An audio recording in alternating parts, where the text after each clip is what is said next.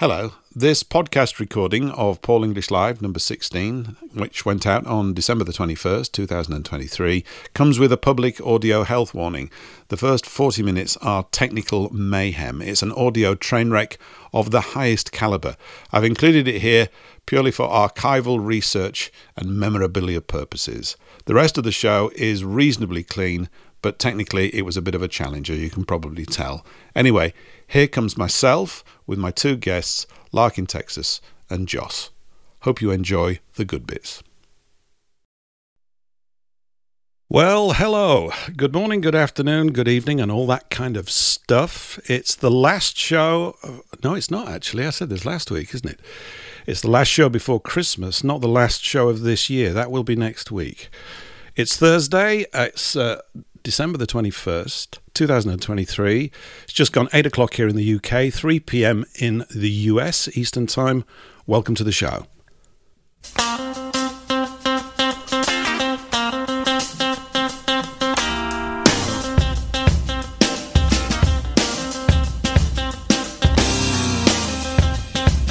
must, must be fought.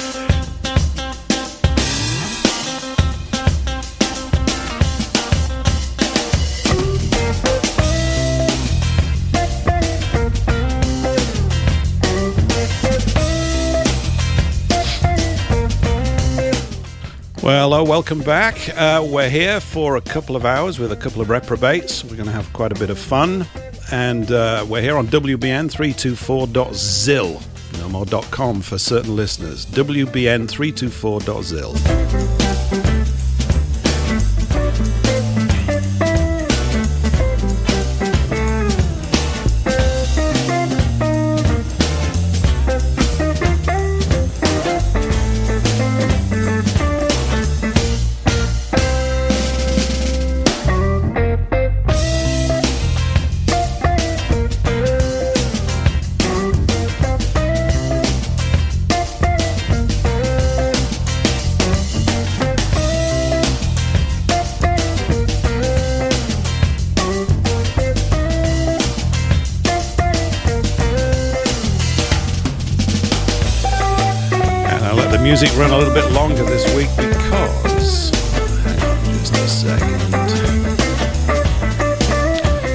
Because I've always got technical trousers to adjust, so we had a bit of technical trouser adjustment there. You'll know exactly what I mean.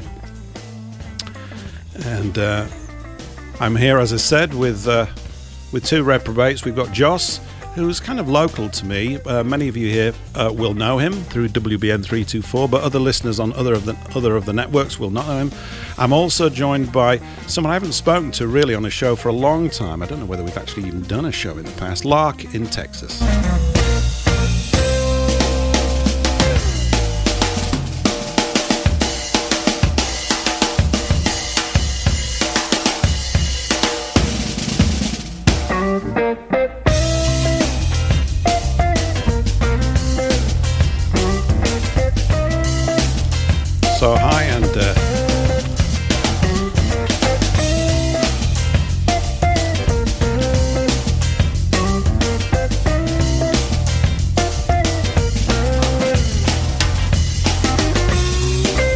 Welcome back, everyone.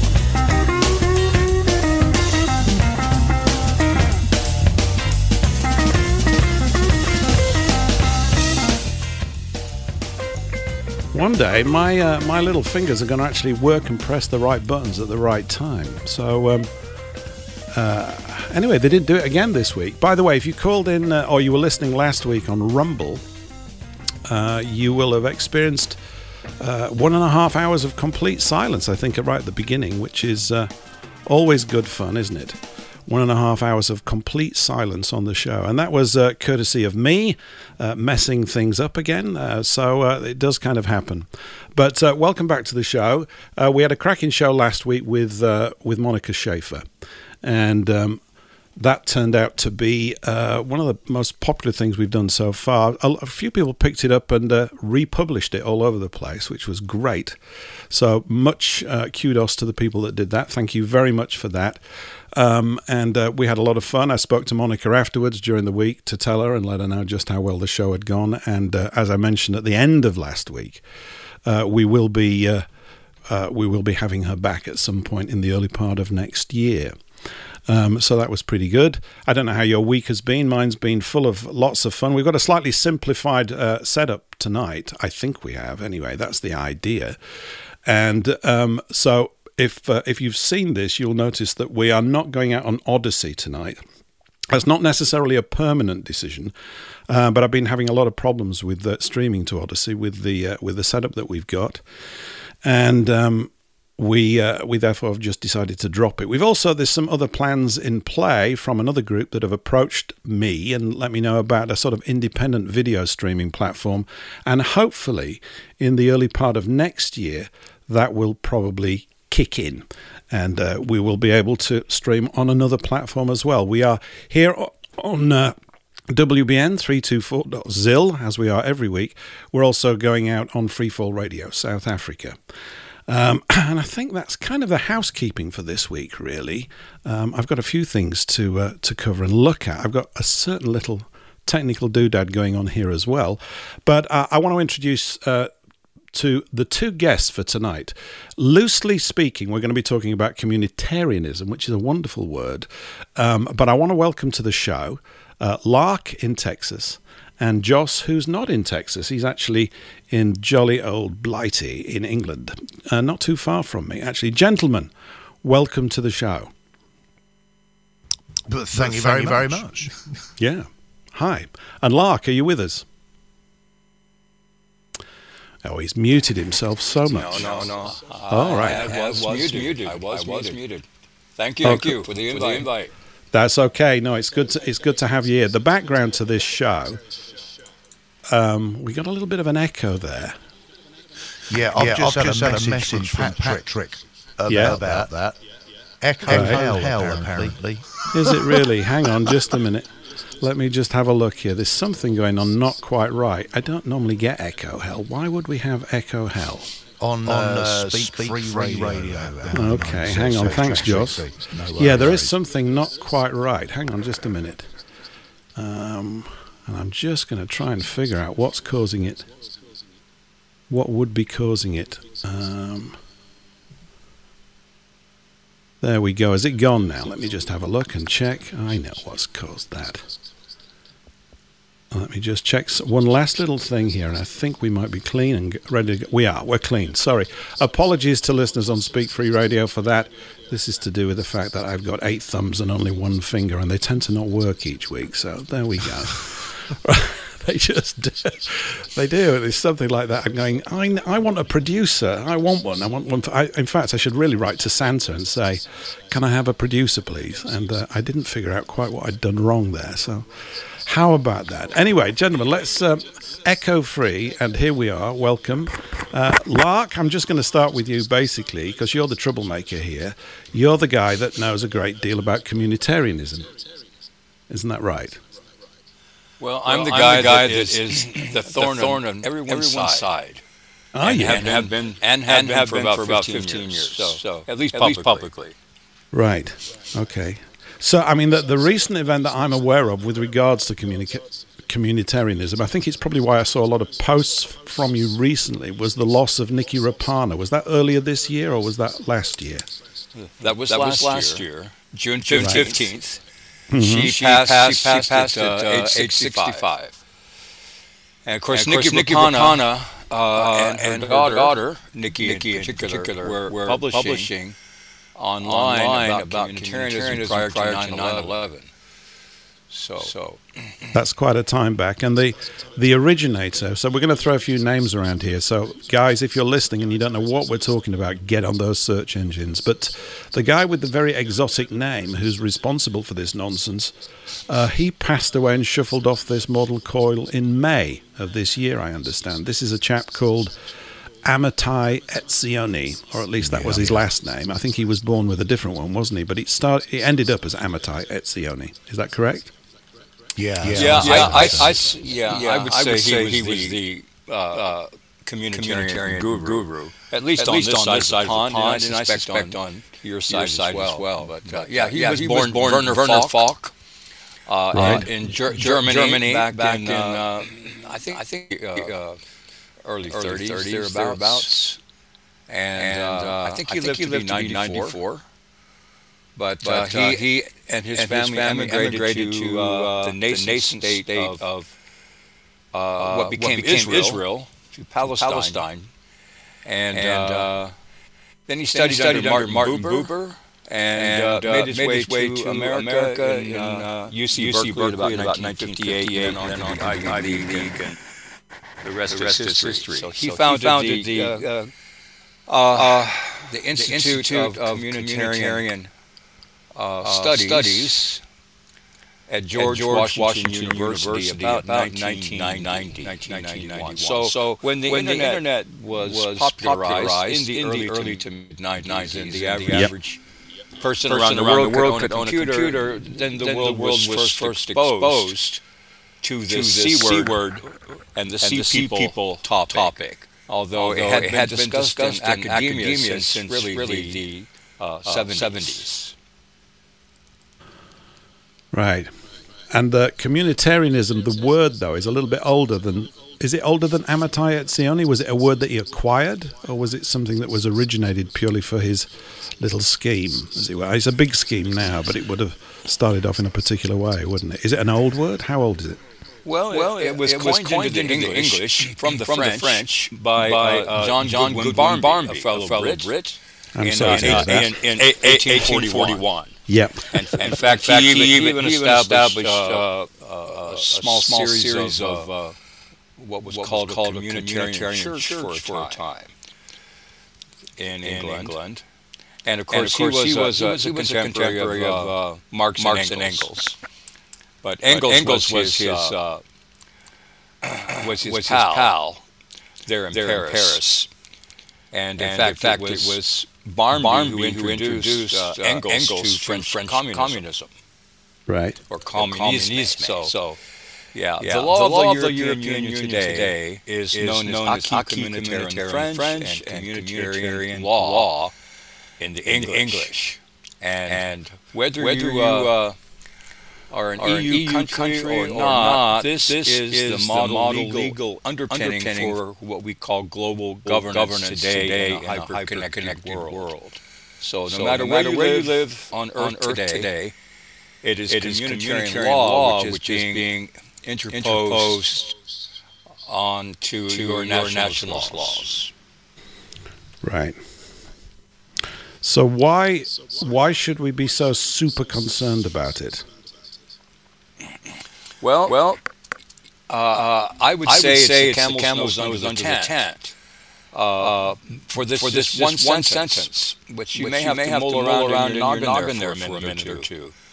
But the, but fact, the fact is, is, under, under communitarian, communitarian law, no, no one has, has rights, rights of any, of any kind, which are, which are unaccompanied, unaccompanied by, duties, duties and responsibilities. So, so therein lies the rub. When I say the camel's nose under the tent, no one, no has, one has rights, rights under communitarian law, which are, which are unaccompanied by, by duties and responsibilities. And you're never, never going to get a more simpler explanation than that right there. there. But explains, but explains a lot of, of uh, uh what is what happening, in the world today. uh, uh, it has, it has everything, to do with domestic, foreign, foreign policy. And, and uh, because, because, again, again the, the International, Court of Justice, Justice at The Hague practices, practices communitarian law. law. Everything, everything about, about, the United, United Nations, is communitarian law. Uh, everything, uh, everything about, about America, America and Canada, and, Canada and Australia, and all, the Commonwealth, countries. countries. Uh, all, the all the formerly, formerly capitalist, capitalist nations, all the formerly, formerly communist, communist nations. nations. It's all it's communitarian, communitarian law, because, because the, fact the fact is, is, is that capitalism and, and communism, communism both, both have been, have rebranded. rebranded. But of course, but of course you, and I, you and I didn't get the memo. Right. No, we didn't.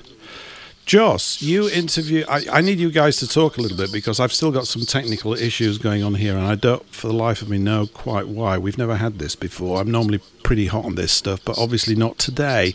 So I'm having a lot of fun. Josh, you interviewed. Uh, while you have a chat with Lark and move the things on, I'm just going to mute myself here and just try and check exactly what's what's causing the problem. If you guys could just have a chat for a bit, I'll be listening in, but I'm just going to try and short that out, sort that out. Yeah, sure. Yeah, sure. Well, I'll, well, I'll, I'll, just, I'll just introduce, introduce myself, myself first, of all. Um, um, if, if, if, people, are listening, listening on, on uh, Rumble, Rumble I'm, I'm WTFR. For those, for those who don't, who don't know. know. So, and, and uh, uh you, you, you, can catch my, my show on, on uh, Tuesdays, Wednesdays, Wednesdays, and Fridays, on WBN, WBN as well. well. So, we, are kind of, kind of uh, Paul, and I, and I we, we, kind, of, kind of skip, skip along, along merrily uh, during, during the week. And it's really, really nice to be invited on. Um, to, to, to, do, to do this, this as well. Um, um, but yes, yes going, back, to uh, Lark, Lark I've, I've, I've, been, been aware, aware of, of uh, communitarianism, communitarian law, for, for, for, a, time. But I thought, but I thought it's, it's, one, of those, one of those things, things it, it, never, never really, comes, comes to the fore. Uh, uh, people, people talk, talk, a lot, about, about the symptoms, symptoms of, of, of what's, what's going, on in the world. You know, oh, oh my goodness, goodness, we've got we got we got, drag, drag queen, queen story hour and uh, uh, ULEZ, les cameras in the the, the, UK popping, popping up all over the shop and uh, gradually we're watching this infringement, encroachment upon our freedoms, our rights. But what's what's what's causing it? What's behind it? And this word communitarianism keeps cropping up. So I thought, so I thought you know, it's, it's, like, it's, like, it's, like, it's like an annoying, annoying fly, buzzing, buzzing around, around your head. And you keep, and you keep swatting, swatting it away, and, away and it keeps coming back. It's like, what, what the flipping heck is this thing? Okay, okay, right, right. Let's, Let's find, out. So I did, so a, bit a bit of digging. and, uh, uh, spoke, spoke, to one, or two people, people and, I, and I, found, myself led in, the, direction direction of uh, Lark, Lark in Texas. And I thought, and I well, thought, well, okay, okay I'll, I'll, um, um, I, I, I, checked, checked out, uh, the, the, the, blog. The blog. And, by, the by way, the way uh, let, let, me, I'll, I hope I get this right. It's tinyurl.com forward slash lark in Texas is the easiest way to find yourselves onto uh, Lawrence's website and uh, lots of interesting info on there. Uh, good explanation. It will take time piling through stuff. I still haven't been all the way through it. I've I've looked at quite a bit, and uh, off the back of it, gone down the odd rabbit hole or two. I, I expect we'll get to that, and this is, you know, part of the reason um, I've I've not uh, been in contact with uh, with you, Lawrence, for a while because I thought I, I need to try and get to the bottom of certain things and origins of certain things to, uh, connected with uh, communitarian law. Um, so I think I, I would like to say I, I remember when when I had you on the show a couple of times a few few months back, uh, the subject came up. You said that communitarian law is based on Noahide laws. And uh, I, could, I could say I could almost feel loads of people going, "Oh my goodness! Oh no, they're they're going there, they're going there." But it's I'm I'm just stating this very matter of factly, and I remember you saying that, and I and I thought to myself, I don't even know. Let's let's find out what Noahide law is, and there's seven of them. And in and of themselves, they don't look that bad. So i am going to leave it there. I'm going to hand over to Lawrence. Uh, unless unless Paul wants to chime back in, I'm, I'm not stealing your show. Don't worry. Um, but Lawrence, first impressions, uh, Noahide laws, bar one of them maybe don't seem that bad on the face of it. Perhaps could you could you expand on that? Because I, I have done some research here. Please go ahead. Well, you know, uh, it's fair to say that the base for communitarian law is actually Talmudic law, as informed by uh, Kabbalah. However, However it's, it's, it's, it's just as fair to say that it is canonical and ecclesiastical as well. And so when we talk about the Noahide laws, uh, we have to ask ourselves, is this something that's extra biblical or just what? And uh, there, there are people that have written uh, quite a bit about this topic, but uh, uh, uh, I'm informed by the fact that in the U.S., for example, in the Supreme Court today, we've got actually more uh, Jewish people than we do Catholic people, and we have no Protestants sitting on the U.S. Supreme Court. And the Chief Justice is actually a uh, uh, is is actually a homosexual.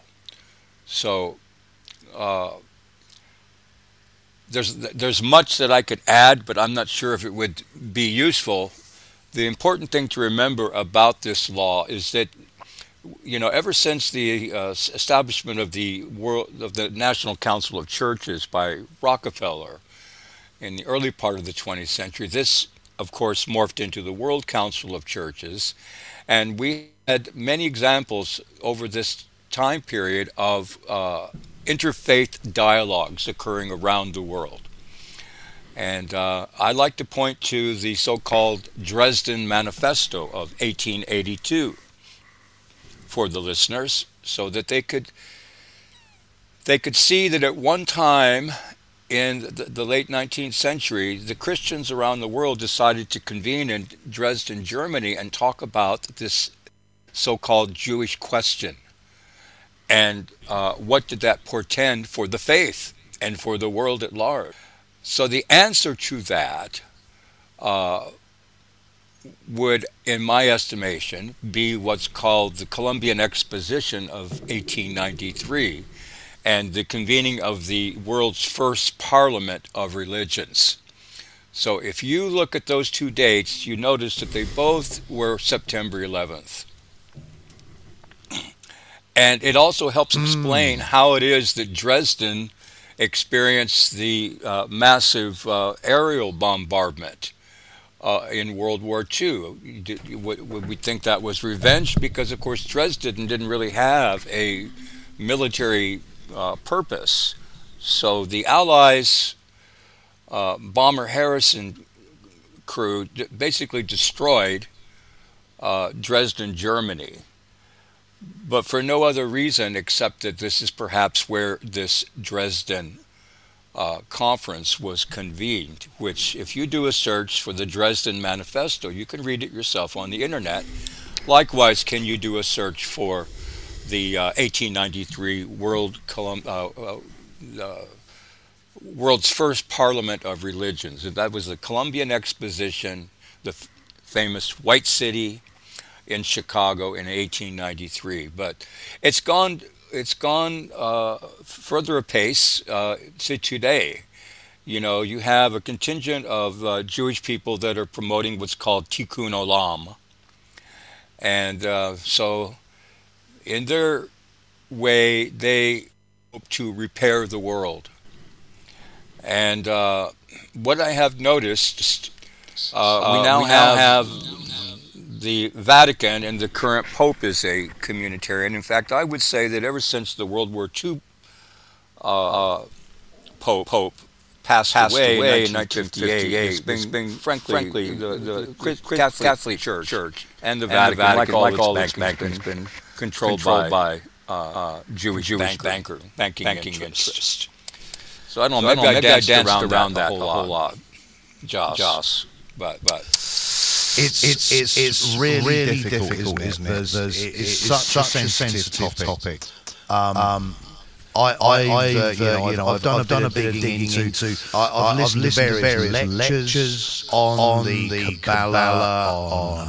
Um, oh, what's, oh, what's the, other, the other? Obviously, the, there is a very controversial uh, book, which uh, yeah, not not going to go there, but there is there is a book the, with, the, with, the, with, the, begins, begins with the letter, letter T. T. I'll say, I'll say that. that. Um, and uh, that's not the Torah, the Torah. or the or Tanakh. Tanakh. But, but uh, there's, there's uh, also, also the Zohar. Uh, the, uh, Zohar, Zohar, I thought, I thought was, had, a, had an, an interesting history to it. I've, I've, tried, I've tried to, do to do some digging dig objectively because, uh, you know, I've, I've got to say, I know Jewish people tend to get it in the neck and I like to think that, not, as with all people, 99% of them are just regular folk who want to get on with their lives. But then there's this nasty bunch who, as with, with all situations, you know, they, they give everybody else a bad name. And I'm I'm trying to be as fair as I possibly can. And you know, you know, not not get people in trouble, kind of thing. It's it's it's important to try and do your homework, but uh, presume uh, innocent until proven guilty as far as, as possible. And I think that's very important. But I've, I've been trying to get, just try to get a feel of what would cause certain people's minds to tick in a certain way that they think they've got the right to rule over uh, everyone.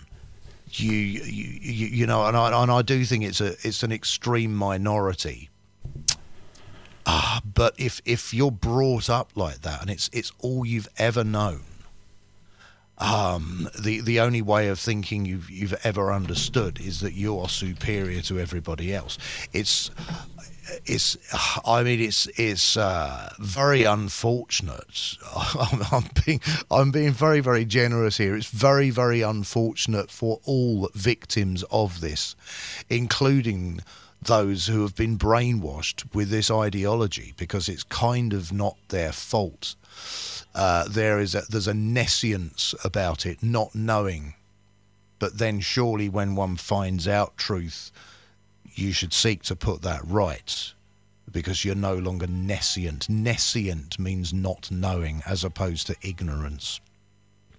Um, so I, I think uh, you know I'm, I'm trying to sort of uh, paint a paint a thing here in in fairness to the greatest number of people, but we do have this uh, this this situation. So I mean, Noahide laws. I, I, for, for those who don't know what they are, um, I'll just uh, let me. I, I suppose I, I, could just uh, read these out straight from. Uh, I'll use Wikipedia. Is uh, number one is do not worship idols. Number two is do not curse God. Number three is do not commit murder. Number four is do not commit adultery or sexual immorality. Five is do not steal. Number six, this was a bit ambiguous. Not do not eat flesh torn from a living animal, but you could interpret that as okay, kosher, uh, living. Uh, that's having life blood in it, so I think there's some of that. And number seven is to establish courts of justice. So when you read them in and of themselves, you think, well, what's what's so bad about it? But as with all things, you can you can interpret uh, things for the good or the bad. In and of itself, it's probably not a bad thing. Well, the thing yeah. is, uh, the you know, first of all, uh, the average Jewish person is uh, he attends uh, Jewish summer camp. He goes to yeshiva school. Uh, they have a history of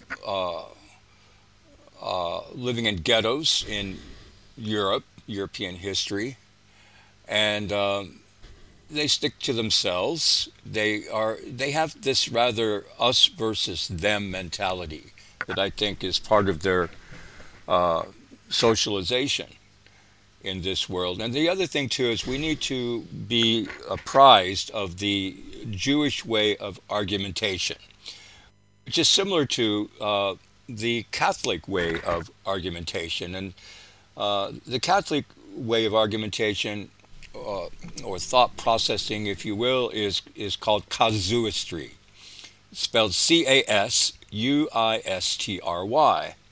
But its, its uh, counterpart uh, amongst Jews is known as pilpul, and that's spelled P I L P U L, pilpul.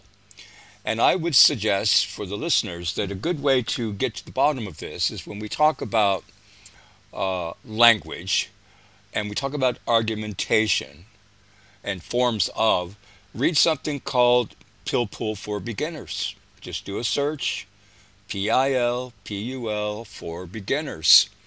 And then realize there's a lot about the language itself which uh, uh, which lends itself to something that we can call interpretation of meaning.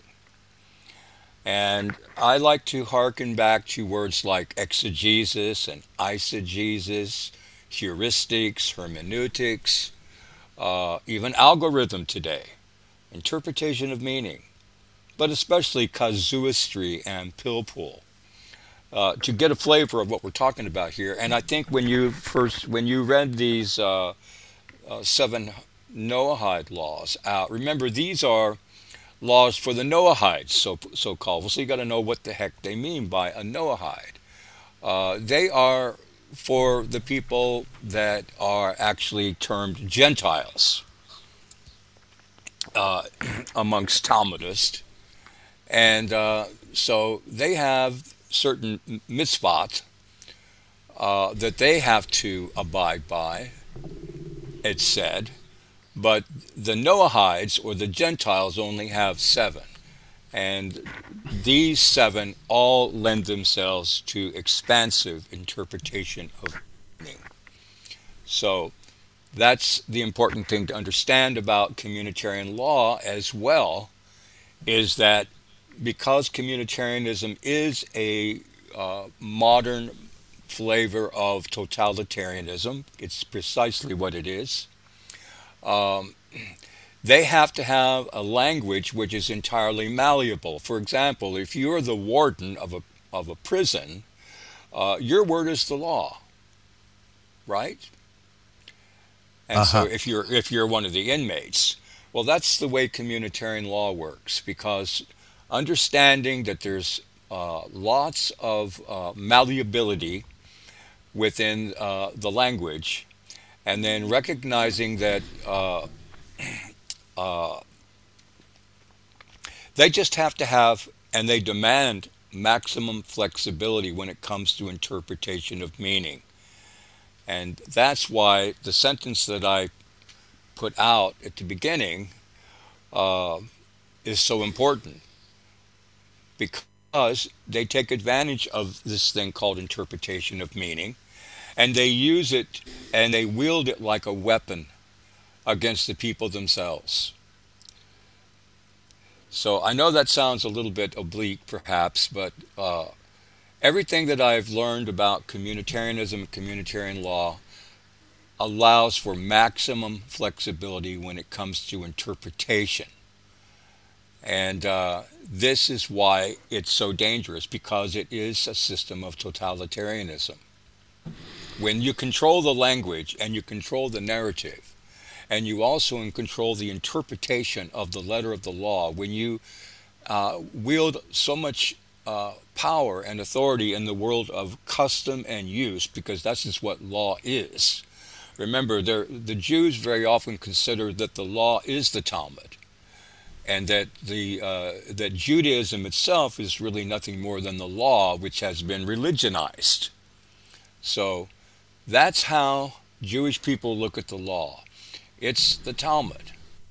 And it's the supreme law. It's the superior form of law. So if you're a jurist or if you're a law student who happens to have been raised Jewish, actually you're going to you're going to look at all the language of the law, and there are thousands and millions of words to consider, uh, no matter which body of law, uh, and you're going to compare it to what you consider that which is superior. And so when I discovered and started doing my research on communitarian law, because I was quite curious about it, uh, I don't much like the law. I don't have a whole lot of uh, admiration or even respect for attorneys, uh, let alone doctors in, a, in our modern world. But I stumbled upon the law review for Brigham Young University here in the States. And every university has, that has a law school has usually something similar that you can usually go on the internet and you can review. And in the case of Brigham Young University and their law school, their law review, so called, uh, a lot of these uh, uh, correspondences and uh, dissertations go back all the way to the 70s, which is quite useful. So you can learn where this word communitarian first popped up. And you're going to find it quickly as having popped up in the 80s and the 90s. And then uh, you wonder why you never hear it in um, polite society, in, in uh, popular speech, everyday speech. Uh, you don't hear it on your, on your telly. You don't read it in print. Well, that's because in the last 10 years or so, uh, most of the Google alert searches for that word communitarian or communitarianism or in reference to communitarian law have literally dried up in favor of what is called, I call, communitarian code speak. and some will call communitarian buzzwords. You notice I sent you and Paul an email too, so you can see the flavor of that, and it's simply. I'm still called, here, by uh, the way. Oh, hey, like Paul. Glad to hear it. Guys, I don't know what I've done without you tonight. Um, I just, uh, although this is a pointless uh, sort of apology to everybody because they can't hear me, um, and I have no idea why. And um, I thought I was going to end on a technical high and it's it's actually really rather comedic. I've been listening to everything you've been saying, but there's something very very bizarre going on. Which we've got signal being sent out without any indication, and we've got other things indicating that a signal's going out without any sound. So it's a hilarious, fun thing. I don't think I've ever had it so cocked up. I was going to apologise to the people on Rumble uh, but there's probably no point because they can't hear me. And every time I make them hear us, we we have the wall of the wonderful wall of echo, something which I've been fastidious in avoiding for lots of people that I've helped produce shows, but I cannot for the life of me find out where this is. So um, they're currently only hearing me on Rumble.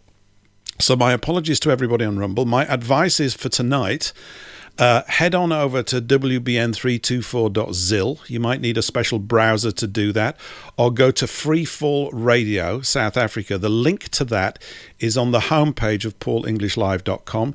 If those don't work for you, go over to Speak Free Radio. They're picking it up by uh, a distance report as well, so that seems to be going okay. I probably, I think that when I speak, I'm generating an echo. Let, let's. I'm just going to find out. I'll just hand back to you again because I'm still trying to sort things out. Okay.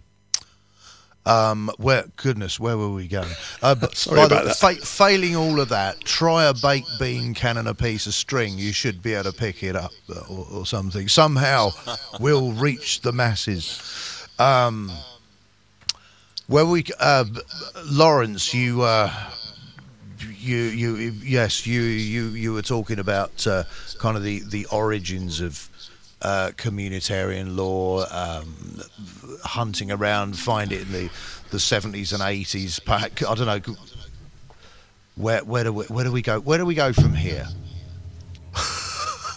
when we when we talk about law uh, Yeah. in general, uh, I don't think that you can separate religion, philosophy, uh, economy, and law. Uh, all separation is really just an illusion. And I'll, I'll tell you who pretty much said as much is a gentleman by the name of Harold Berman. Harold Berman was a law professor at Harvard University for 40 years and uh, 20 years more at Emory University in Atlanta. So now he passed away just a few years ago, but Harold Berman taught American law students, 40 of them, 40 of those years in the Ivy League at Harvard for 60 years. And if you go to his uh, Britannica or Wikipedia entry on the internet, for instance, you'll see that he in his time was a noted Soviet legal expert. So, what is it that a Soviet legal expert is teaching American law students for 60 years? And what we learn is that Mr. Berman was he spoke often of the Western legal tradition. The Western legal tradition. So, in his mind, it wasn't really only just about the, the time of the ancient Greeks coming forward. It wasn't strictly about the common law. It wasn't anything uh, particular about uh, anything having to do with what we normally uh, uh, equate to the Western canon of historical law and how it's come about. So he didn't speak about constitutional law, and you can talk to attorneys today in the states, and they none, none of them, and that's an elective course to learn anything about the U.S. Constitution. Uh, most Americans think that's the basis of their law, they have rights and so forth and so on. But what we have seen since 9 11 and the creation of the Department of Homeland Security here in the States is uh, all law enforcement in America has come under the rubric or the umbrella of this one new agency, called the Department of Homeland Security. And when you think about the people that were brought on board to consult with its creation prior to 9 11, we include the likes of people like Yevgeny Primakov, who was the chief spy master of the uh, former Soviet Union. Uh, we've got people like uh, Markus Wolf of the uh, East German Stasi.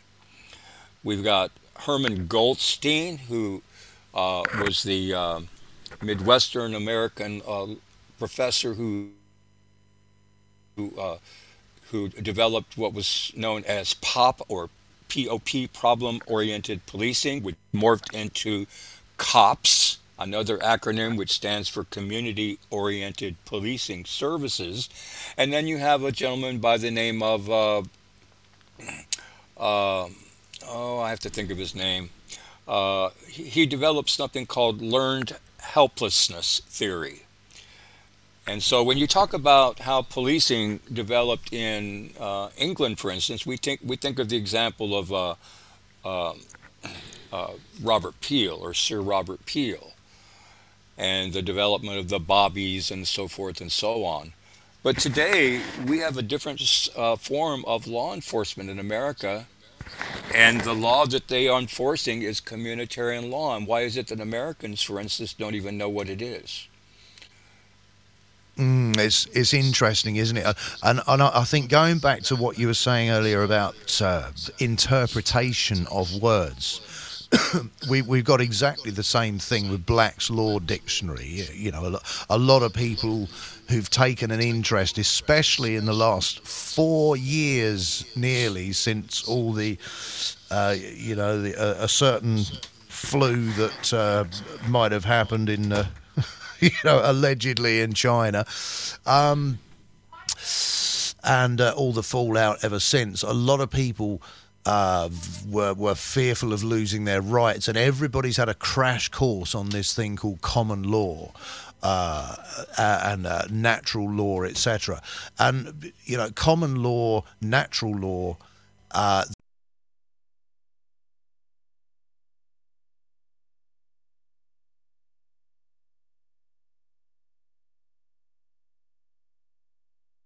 They can be traded away, unalienable. There is one letter difference between inalienable and unalienable, and that is the letter I. Replace it with a U.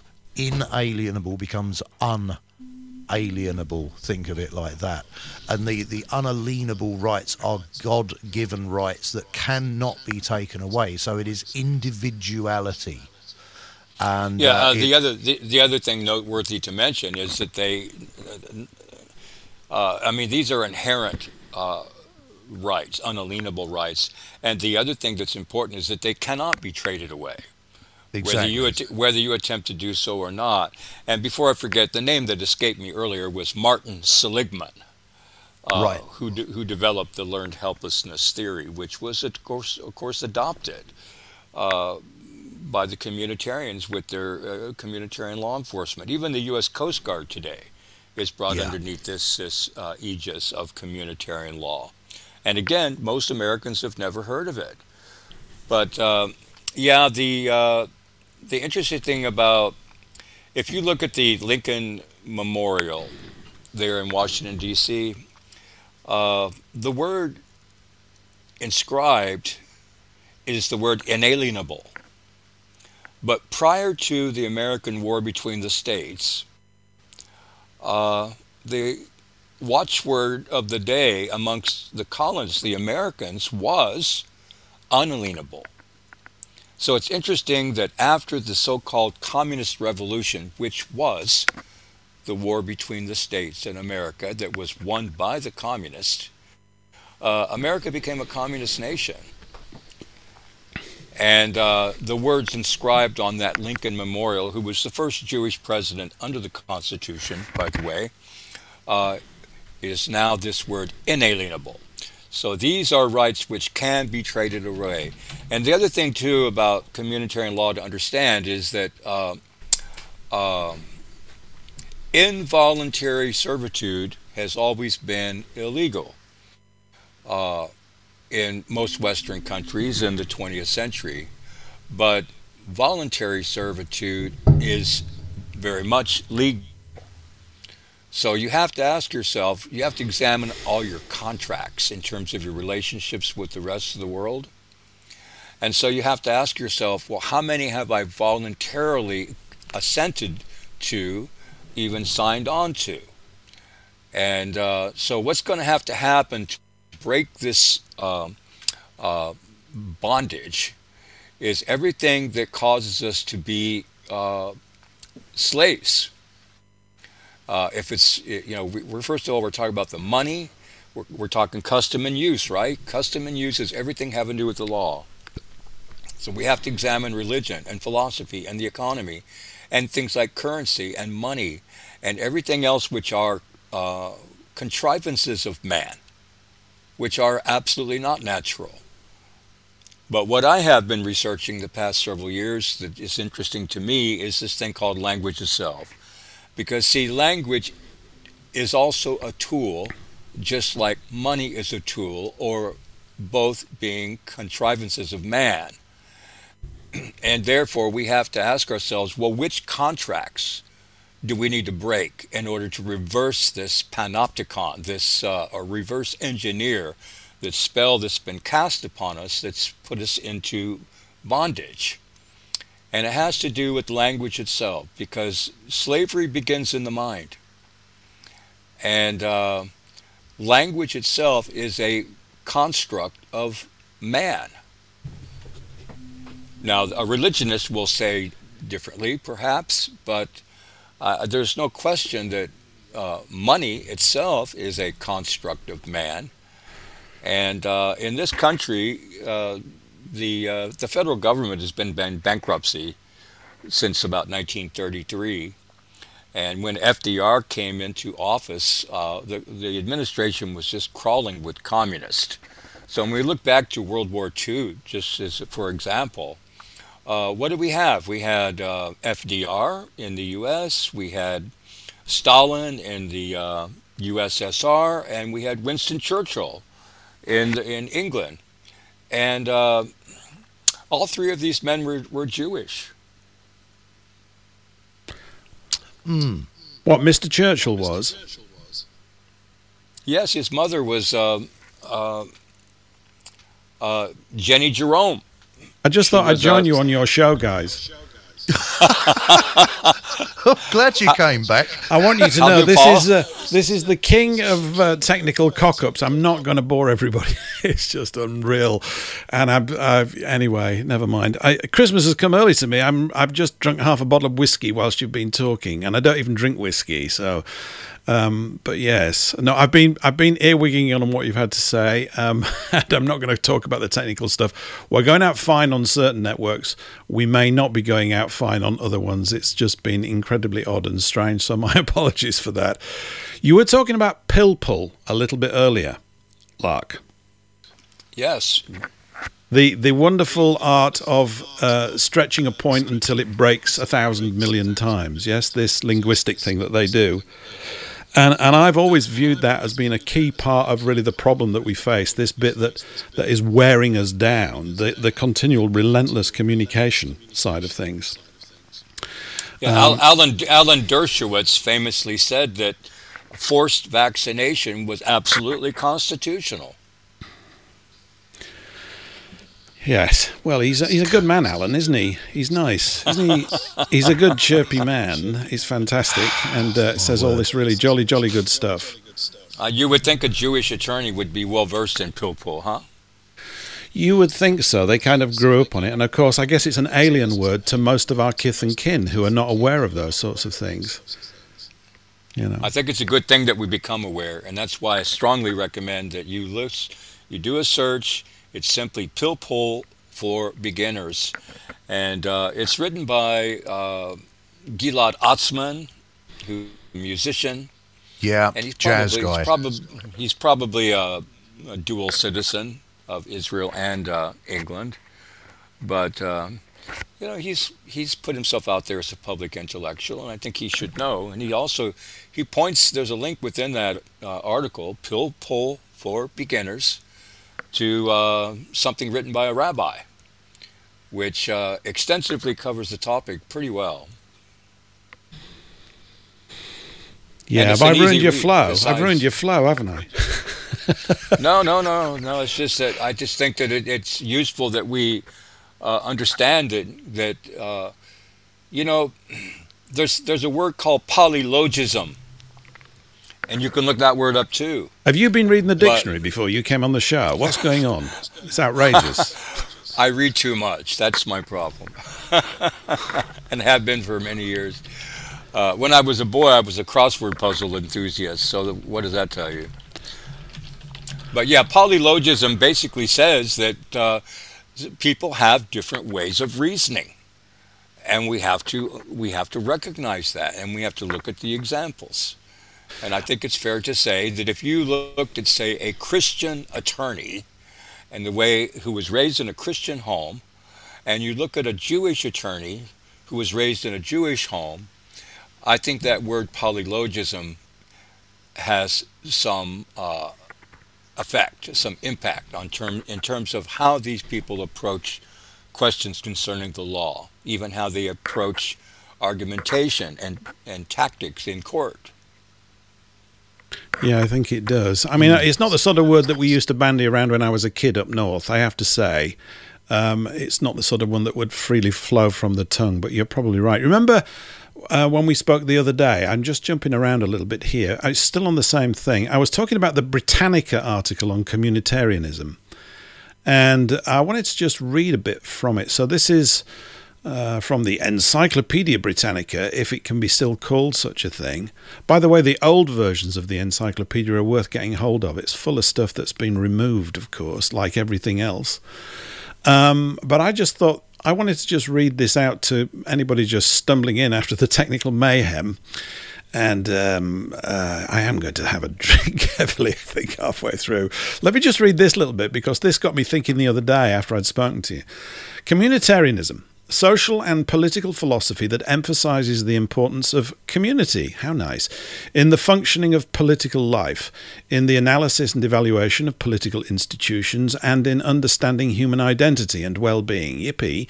It arose in the 1980s as a critique of two prominent philosophical schools contemporary liberalism, which seeks to protect and enhance personal autonomy and individual rights in part through the activity of government, and libertarian, libertarianism, a form of liberalism. Uh, all these isms. And then it just goes down to talk a little bit about the Bible. It says this There are strong communitarian elements in many modern and historical political and religious belief systems in the Hebrew Bible, the Old Testament, and the Christian New Testament. Well, that you see, that's nonsense. That little bit there. There's no difference between these Old and New Testaments. It's, um, but people do think like that. But then it quotes Acts 4:32. It says this: Now the whole group of those who believed were of one heart and soul, and no one claimed private ownership of any possessions, but everything they owned was held in common. And uh, this word common, of course, I think it can be viewed either, well, it often is viewed in either good or a bad light, depending on how evolved or sort of perverted the whole thing has become. I mean, we had a thing over here in England, which was the, the loss of the commons, which was these areas of land. And this would be before the Chartist movement. I can't remember when it was actually. It would be around about the same time. So my history is a bit ropey.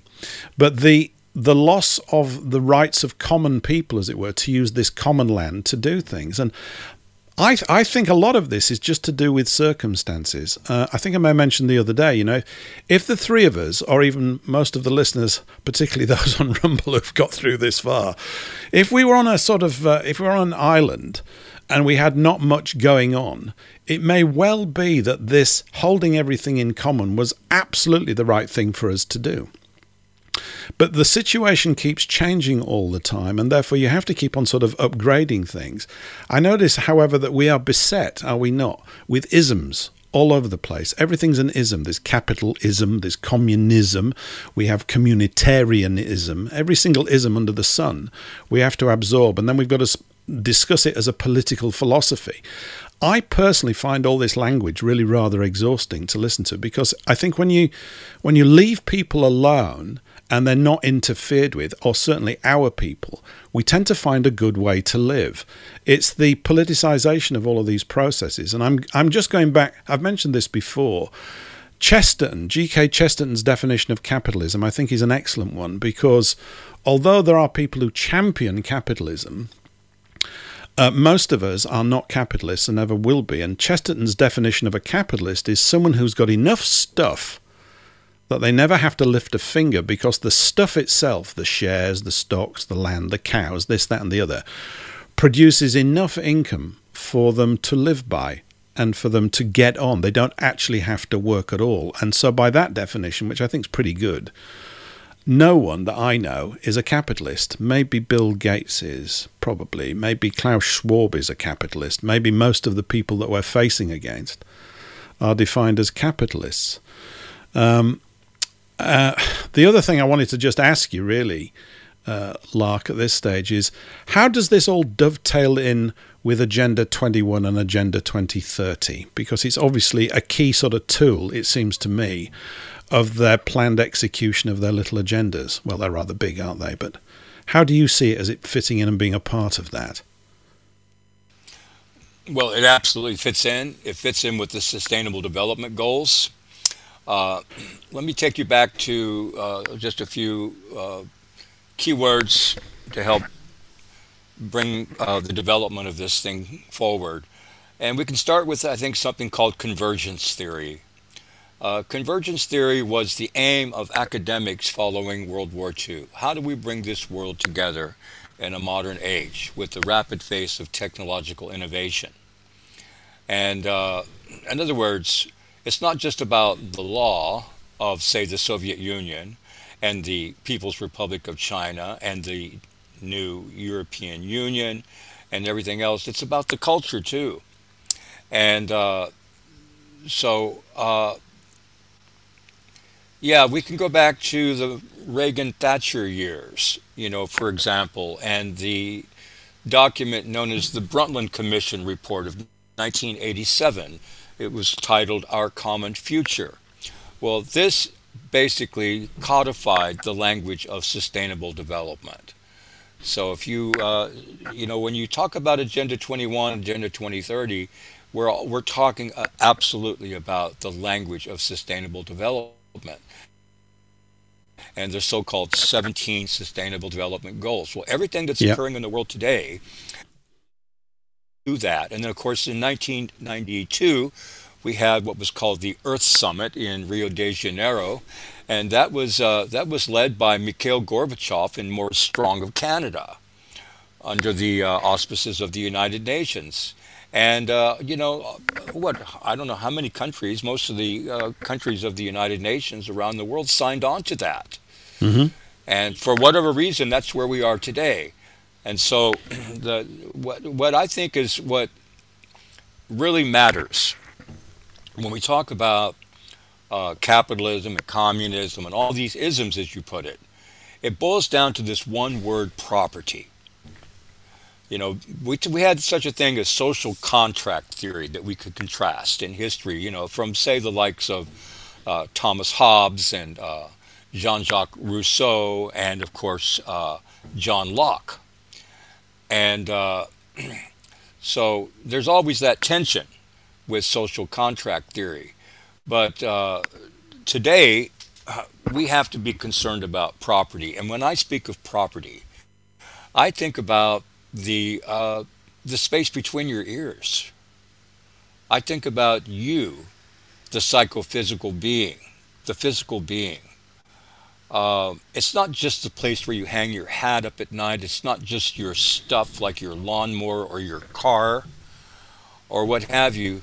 Property is first and foremost the claim that you make with privacy, your ability to defend your privacy, but it extends also to can you can you if you're going to own property and you claim you make a claim to ownership of property then in this world today you have to be able to defend it and that's just the way it is but this is what we all stand to lose more than anything else is the right to claim of ownership of property How do we? You know what? The the word ownership, Lark, is really interesting because. Um, I mean, you can sort of keep do, stretching. Do, do, but but do you own your mind? Do you own your body? Uh, I don't know. I'm serious, right? I mean, I'm, i feel as though I'm the steward of it. Sometimes, by the way, I don't know about you, I have thoughts, I don't know where they came from. I feel as though sometimes my thinking patterns have been invaded by aliens from somewhere. But I think about those, um, you know, the Red Indian uh, approach that, uh, that you can't own things. And I think from a certain perspective, yet again, it's always about context. It's kind of what circumstances are you actually in? What are what are the circumstances that you're in? And um, if you've got sort of a lot of land, as the Red Indians had, and you're moving around it and all that kind of the the concept of ownership never occurred to them. So then, uh, you know, us lot turn up, and we've got all these laws about ownership now. I believe in ownership only in the sense of being able to um, rebut those who are seeking to own everything. Does that make sense? In other words, you have to own your house so that somebody else can't own it over you. But that's what the other side do. You know, and coming back to the banking system, my usual thing that I bang on about, um, because we don't own the banking system, and we have to if we're going to have any peace in this world, then that cartel of people that do own it own it over us and against against us we are disadvantaged but in terms of actually owning anything you know i go back to that thing i came into the world with nothing and i'm going to leave it with even less with, with, with nothing as well. And what's that thing on the headstone that i'm going to have put on? You've heard this one. I started off with nothing and i've still got most of it left. That one you know. I think of ownership i think of that uh, lean-to or yeah. that hut that tree house uh, I want to know that wherever I build that home, uh, under the law, I'm going to be uh, respected for that space, that territory. You know, don't think of thousands of acres, mm-hmm. particularly. Mm-hmm. I'm just looking for the place that I hang my hat up at night. And if you have no property rights, then what you are, in in effect, is uh, an interloper. You know, you're a you're a squatter you're a trespasser and you're a beggar. And this is what, and a lot of communists think that this idea of property ownership is tantamount to theft. And yeah. that, that makes no sense to me because when I think of property, again, I'm thinking about my psychophysical being and the, uh, the lean to or the hut in which I uh, uh, want to raise my family and uh, you know, keep, you know, house my dog and, uh, uh, you know, grow my garden. Mm-hmm. Yeah. If I can't have that, then there's no justice in this world, and we don't have civilization. No, I, th- I mean, I, I guess it's an, an, ongoing, eternal sort of discussion in all sorts of ways. I just think circumstances change, and therefore what you need to do change. You know, I've often thought uh, just going back to this sort of island analogy, if there were a few thousand of us and we all went to an island, we we might well pick capitalism at that point to get things moving as quickly as we could. But once there's a lot of stuff around, it changes. I think it does. Otherwise, we wouldn't have these other ideas. However, just hold whatever thought you've got because um, the first hour is an hour, for me personally, I would like to have all over again. Um, but it's time for a quick song. I think it is. Now, some of you will, it's, actually, it's not a song, this is a tune. This is Prokofiev. You will know this.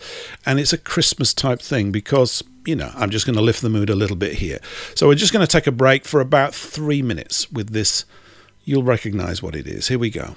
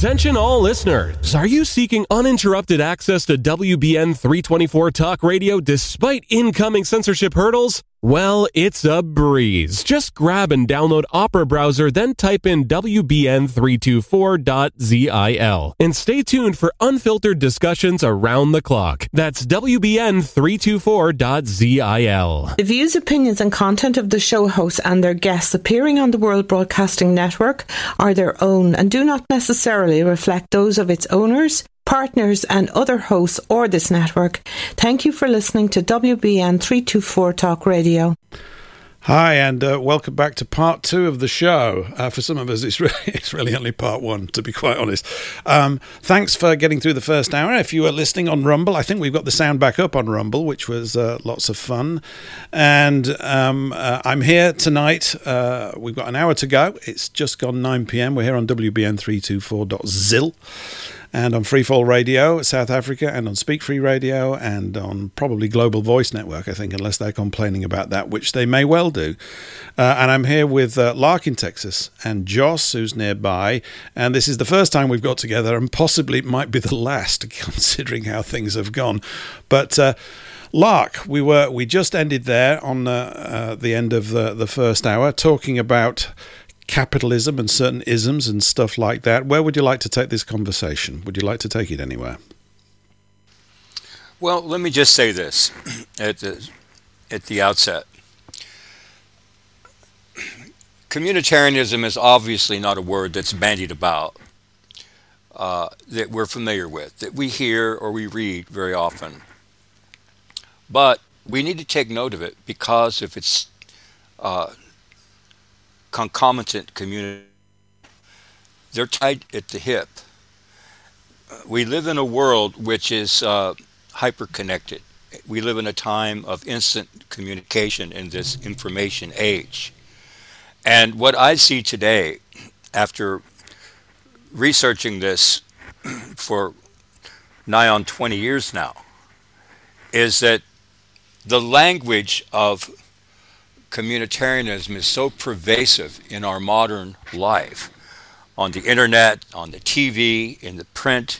You see it everywhere you go. But if you are unfamiliar with the language, then you're not, going to catch it because words that you hear that sound innocuous and seemingly harmless uh, are just going to fly right past you. Uh, you won't recognize them. But like in the States for years, uh, when you look at these Sunday talk shows on TV, and of course I haven't watched TV in more than 10 years, but uh, they're talking about communitarian policy and they're using communitarian buzzwords, but the average listener doesn't hear them. And so we can kind of liken this kind of talk to uh, the language of diplomacy, if you will. And uh, in which case, you're going to find your average television viewer is going to think that uh, someone that considers themselves up to up to speed on the news and uh, aware of what's going on in the world, uh, they're going to f- find themselves uh, looking between the lines. They're going to try to read between the lines to get the real drift of what these people are saying. But for the average person, the thing to recognize is that in this very fragmented uh, world, uh, you know, we consume more media than any other time in human history. Mm-hmm. And so we have to recognize such a word that is uh, useful to know, and the word is mediascape. We have to ask ourselves is it our thinking that is coloring our perspective in terms of how we navigate this life, or is it the thinking of others which is doing it for us? And uh, that's a fair question. Well, I, tend, it must be the latter in the sense that we don't have a voice, do we? Do you think we have a no, voice? No, and we, we never have will have a voice. Never will have a voice so long as we don't recognize the enemy. You know, we have to refamiliarize ourselves with the art of war. Remember, uh, Sun Tzu wrote that you may claim to know yourself, but if you don't know your enemy, then you can expect to win or lose half your battles. It's only when you know yourself and your enemy that you can expect to prevail in all your battles and thus win the war. So uh, the truth of the matter is, is the people themselves have been weaponized against each other. They have been weaponized against each other, and it's all by design. People don't see this. I mean, the uh, you look at the man that delivers the fluoride to the water treatment plants. He goes to church twice a week. He has three children. Uh, they all uh, get good grades in school. Uh, he's a he's a do they? he, he's a he's a he's a he's a great employee employee, you know. Yeah. But but is if, if what is he doing? He's poisoning the water supply. In America, they first started poisoning the water supply in 1945 in Detroit. So why is he poisoning the water supply? What's the chain of uh, power that's forcing him to do that? What because he's just doing. He was hired to do a job, yeah. and he thinks there's nothing wrong with doing a job and doing it well. Mm-hmm. He's a driver, you know. he drives a tanker truck. But he gets but paid, deliver- doesn't he? he? He does, but he's delivering a poison. Yeah, but he's and, doing it because he which gets is paid, unnecessary. Right? Absolutely. So we've got huge numbers of people are doing a lot of things that the world absolutely doesn't need, but they do it because they get paid. Absolutely. And that's what I mean. The people are literally weaponized against each other. Uh, Hollywood is weaponized against the culture of the people. Uh, Wall Street is weaponized against the people. Uh, you know, the, the, the mainstream news is weaponized against the people. It's designed to keep them at uh, basically fighting amongst each other and arguing about a lot of nothing. And it the works. cost of we, living, the cost. Yeah, just let me chime in. The cost of living, the cost of mortgages, the cost of rent, the cost of keeping a roof over your head and feeding your family is weaponized against the average person today. And, and this is why so many people don't think they've got a choice but to carry on. I think that's absolutely spot on. It's that it's this it's what we would consider, I suppose, at one level, a low level pressure. Oh, I've just got to have a job to pay this stuff, but the whole thing is basically geared towards that. I mean, when I was younger, I used to think, why is the price of this what it is? I couldn't kind of work out what it is. And then you, you look at economics and they tell you, well, it's all to do with supply and demand. But I think we have a different situation now. I don't think there's any shortage of supply in a well organized space. And I think at times we have. I'm talking about people like you and me. We've been able to organize our, our affairs quite brilliantly. But the fact is that we flourish. If we're allowed to flourish, we invalidate the sort of political space where these people hang out. I mean, you know, for me personally, these people are redundant. They're completely surplus to requirements. You could see, like, when we have nothing, when there was a lot of warfare going on, when there was a lot of tribes marching over one hill to beat the crap out of the next one, and you know this country's not short on history like that. uh, it really isn't. I mean, it, you know, the history of these of these islands is very much about a lot of smashing of bodies up and things like this for power and control. But when you leave the people alone without that, we tend to flourish pretty quickly.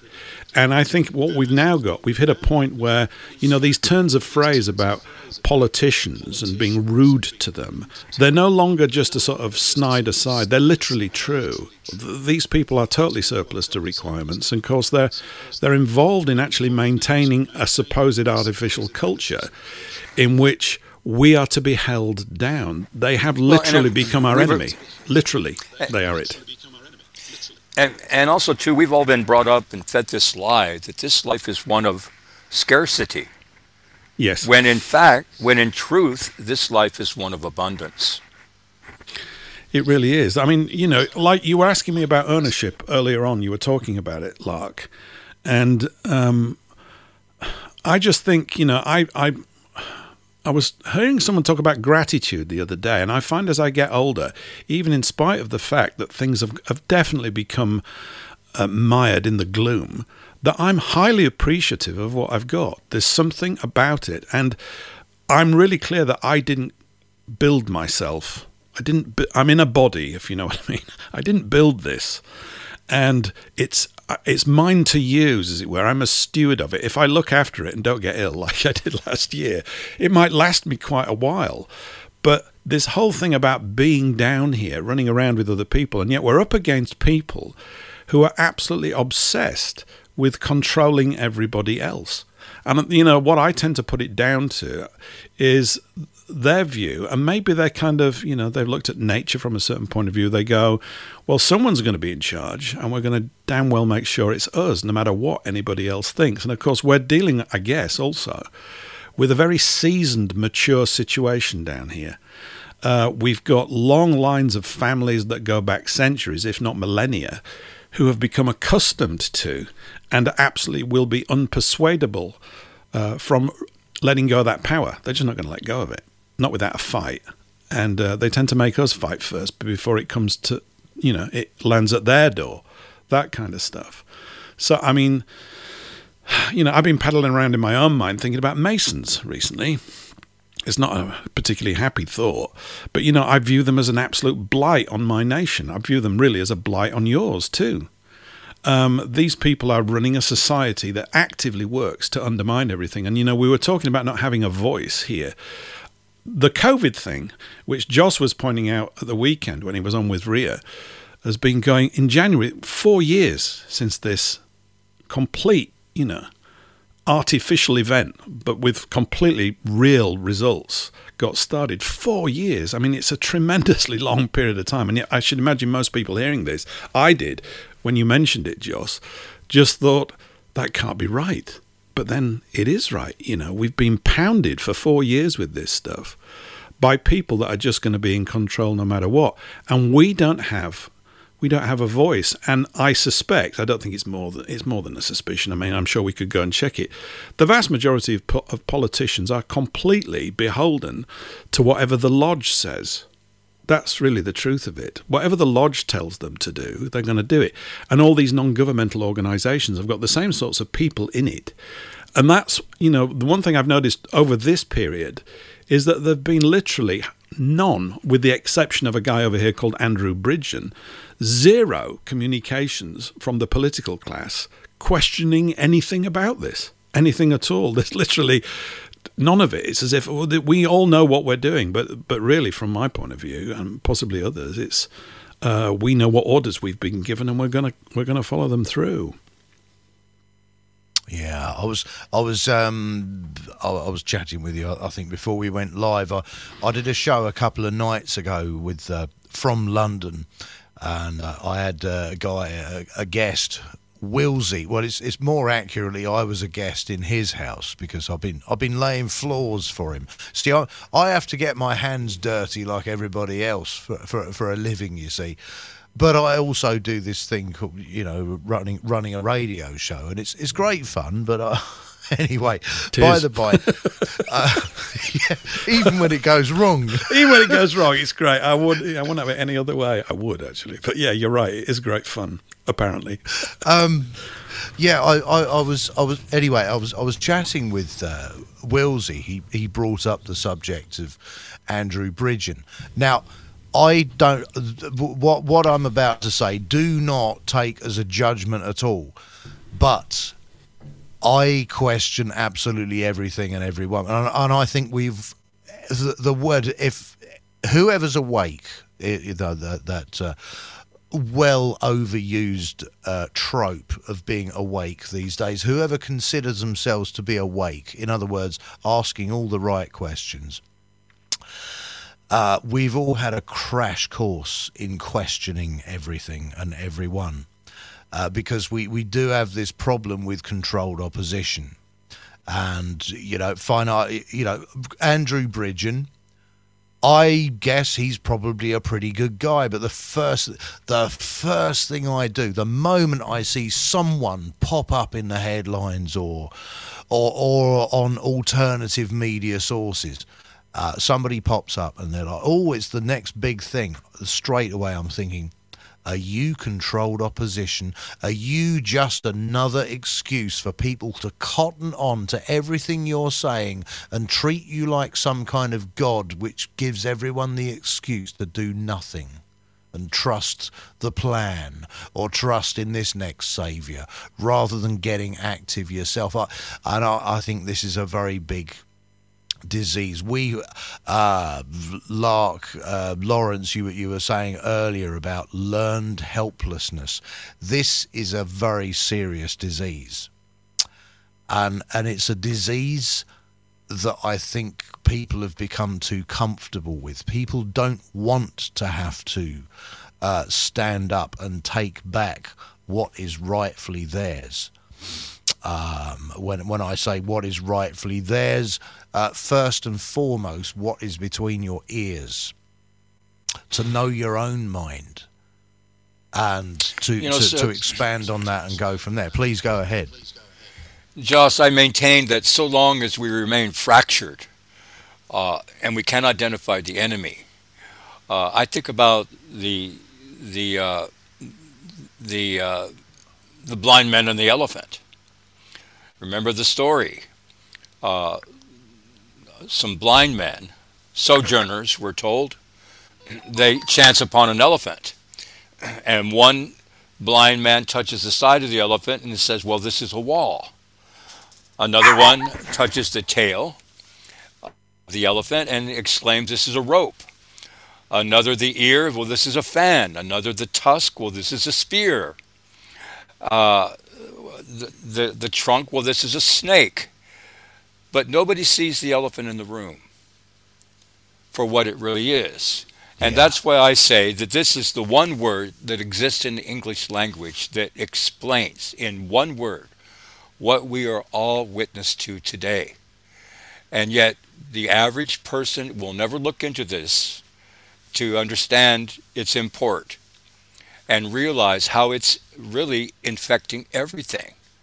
Because again, what we're talking about is contrivances of man. We're talking about money. We're talking about language. We're talking about law. And uh, we, as uh, you know, sentient human beings, with uh, intellectual capacity, we can grasp these things. Okay? You cannot ignore the importance of this ism word, especially when you realize that it's tied to something called communitarian law. And it exists, it's not going away. We have to ask ourselves well, what the heck is this? And how does it impact upon my life, the lives of my loved ones? Well, it does. And when I tell you that really there's I, I boil it down to just three words. Uh, overarching two-part communitarian agenda for global governance today. And again, they're twofold. Number one is depopulation, and number two is techno slavery. And what is it we all stand to lose? Which means all the marbles. It is property. One word. But when we go back to these two words, uh, depopulation is just a euphemism uh, for total war. Now, total war actually uh, is unrestricted war. It's not a moral war. It's psychological, it's economic, it's social, it's chemical. It's every kind of warfare you can think of that's not necessarily bombs bursting in air and bullets flying in the streets. And no, don't, so you, don't you think this techno- recent period, Lark, has been very much about what you're talking, this use of what we perceive to be relatively small things, but weaponized in every. I completely agree with you. I mean, every single thing is weaponized slowly and gradually. And everybody, I think most people, even the people that maybe we wouldn't say are awake, you know, that wonderful word that Joss was mentioning there, they have to sense that something is not right. Uh, I mean, you know, things started to go badly wrong, as it were, in this realm after 9 11. And it's taken them another 15, 20 years to, to weaponize it in this way. There's, um, there's an article um, about the revelation of the method by Michael Hoffman. I've mentioned it here before, and it's worth mentioning it now. It's about how people become hypnotized. And they become, and, and I'm also thinking about Andrew Bridgen really as a sort of sop, you know. Oh, there's a guy that's going to help us out. I, I, don't believe that, by the way, but I just mentioned him anyway in passing back there. Um, the, there's a thing called revelation of the method in which what is about to be done to you, or what is even being done to you, is openly communicated to you. They do it in a very subtle sort of way. I mean, the whole thing about the sort of, if you look at the so called communications of the WEF and the man with the biggest philtrum in the world, Klaus Schwab, it's got to be, right? It's enormous, that thing. Um, if you think about what they're saying, they're basically saying, we're going to ruin your life.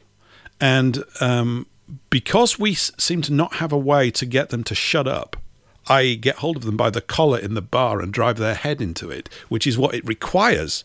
This is what, it, you know, we end up becoming sort of hypnotized by it. That was the whole thing. There's a, a wonderful word associated with it, which is called abulia, A B U L I A, and it means the complete loss of will. And I think you know, really, yeah. you could say maybe here we are, slight rarities, and most of the listeners too. We haven't lost our will. We don't want to lose it. We know that it defines how we're going to make our mistakes. You know, that's one of the things that really bugs me. We're here to help you. And I'm going, I didn't ask for your help. I don't want it the the problems I've faced are the ones that I've created in life, like technical issues, right? I created those. I'm just, I've got to figure it out because that's what I've I've got to learn. I don't want you to step in.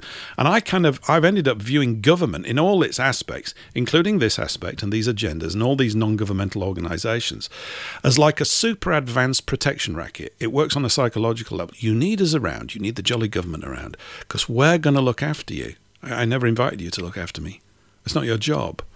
I don't want you to do that. What, like you've looked after the schools and you've looked after the health system and you've looked after the British armed forces, which basically have been decimated. The way that you've looked after the uh, immigration issue. You want me to have you do more of that, do you?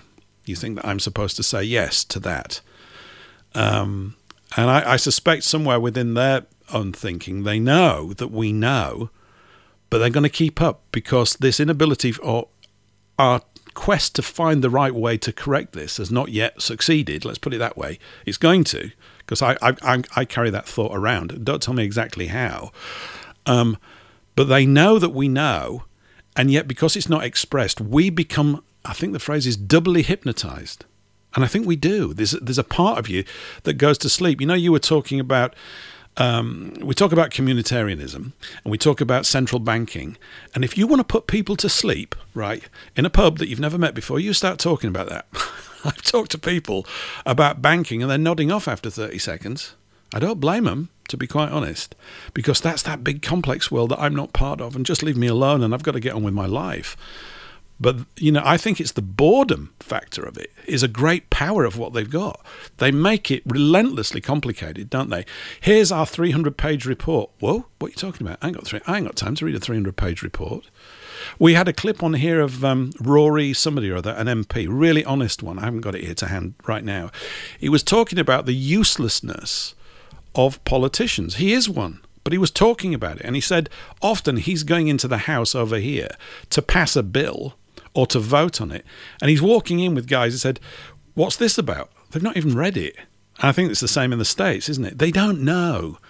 And um, he said, you know, any expectations you have of your political class is, misfa- is unfounded. They can't do these things at all. They don't have the power to affect these things. It's that force behind the screen that we've got to find a way of getting hold of. Easier said than done. But this is a this is a thing that's plagued us, a disease for many, many centuries. You know, I tend to think of the last five, five or six hundred years as being the sort of modern iteration of it. And of course, it's on steroids now with all the technical tools of wizardry that they've acquired for themselves to sort of, you know, micromanage our very existence. So I think that's part of it. But abulia, that's today's word. It'll be next week's word as well because it's it's all over the place. Yeah, I, I think, think just, of that word. I think of that. Oh, I'm sorry. Go ahead. I, I, just wanted to jump in very quickly because the I think the last time uh, Lark and I spoke, this word came up, and I, I looked it up. Abulia, abulia, however you mm. pronounce it. Mm-hmm. Um, it impacted me because I realised just how much learned helplessness there was in my life. Yeah. And I, and I say that cards on the table the slow incremental creep, creep, creep of page after page, uh, just like you're saying, a 300 page report. I wonder who's actually sat down and done a 300 page report. Or did they, I mean, nowadays it's easy. You get Chat GPT to do it for you. we you need know, to get think, it.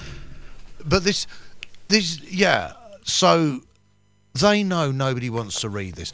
It, we, we perceive in our minds that we've got this wall of bureaucracy and law stacked against us.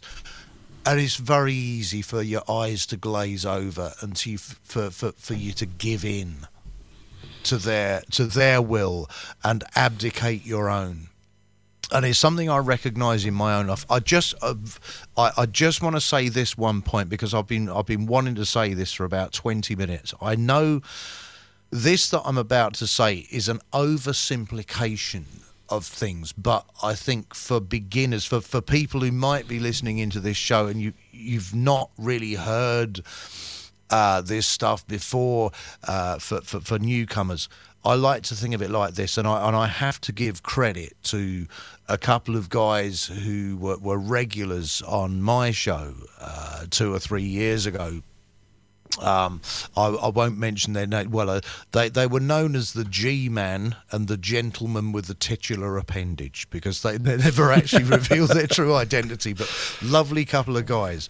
But they always used to describe uh, the the situation right now as as thus beliefs aside right god created man man created authority therefore there is no way that authority can be above man and to solidify that in your mind will enable you to seize back some of your individual sovereignty, to, to get that into your minds. God created man, man created authority. Therefore, authority, and just about the world's most terrifying word, governance, cannot be above you because it is a man made construct, to use uh, the vernacular of some of these horrible woke creatures today. Uh, man made construct, a social construct, man. But, but it is. And uh, we've got to keep that in mind and seize back our sovereignty. Right, I've, I've said enough. Um, Paul or Lawrence, Lawrence, you were about to say something. Please go ahead. Well, uh, it's it's well and good, Paul, that you mentioned Abulia and you too, Joss. But see, I think of them in terms of what I call the three A's or three A words, and they would be amnesia, abulia, and apathy. Remember, with amnesia, the collective memory dies. And with abulia, of course, we're speaking of the conditioned loss of will or exercise of free will and apathy signifies our lack of concern or care. Now, here we're talking about a people that has been conquered, that has been subjugated. They've come under acculturation from something or some force, some authority outside of uh, their knowledge, perhaps. Okay? But when we talk about these three A's, amnesia, abulia, and apathy, what we're talking about is indeed learned helplessness. A gentleman by the name of Emile Durkheim spoke of this word anomie, A N O M I E. This is normlessness, loosely. In other words, things that we accepted as being foundational to our very existence suddenly are uh, made confusing and convoluted. And this is how conquest of a people begins. It begins with conquering them in their minds, because slavery itself begins in the mind. You know, the two part uh, communitarian agenda. Remember, I mentioned depopulation or total war. Uh, this also includes things like uh, lawfare and spiritual warfare. But the second part of that is called techno slavery or technological slavery. And, uh, you know, the Unabomber in the States wrote something about that mm-hmm. and his experience. It's, technological slavery is a real thing because, see, Slavery does begin in the mind, and remember, language, just like money, are contrivances of man or technologies or tools. A tool is a technology. And in a technological age, in this information age, it appears that it, the data, which will be the driver of this new kind of slavery. Because the, if you control the data, then you have a monopoly on it. And now all of a sudden, you don't even exist as a, as a psychophysical being because the only thing that matters is your digital twin in the cloud, in cyberspace, on the blockchain. And you know that's why I've mentioned to people in the past about this gentleman by the name of Sir Ronald Cohen and the subject of the uh, social impact bond and social impact bond investors. We're not having these conversations, gentlemen. They need to happen, okay? Because people don't even understand what's about to hit them. It's hitting them now. It's hitting us now. You know, this uh, this whole idea of money and our place in this world, how we feel about religion, or uh, uh, all of this goes and flies to the wayside. I mean, in a communitarian world, nation states are giving way to what's called market or biosecurity states. Nation states are thought obsolete in a communitarian world. And what is giving rise is what's called uh, the uh, regionalized, smart, data driven city state. So think about it nation states, bye bye. In their place, the so called, remember this is a mental construct, market or biosecurity state. I mean, you've got to prove your identity. You, you know, everything is conditional access. And not, not just in cyberspace, but soon in the real world, because it's all slated to meld together into one.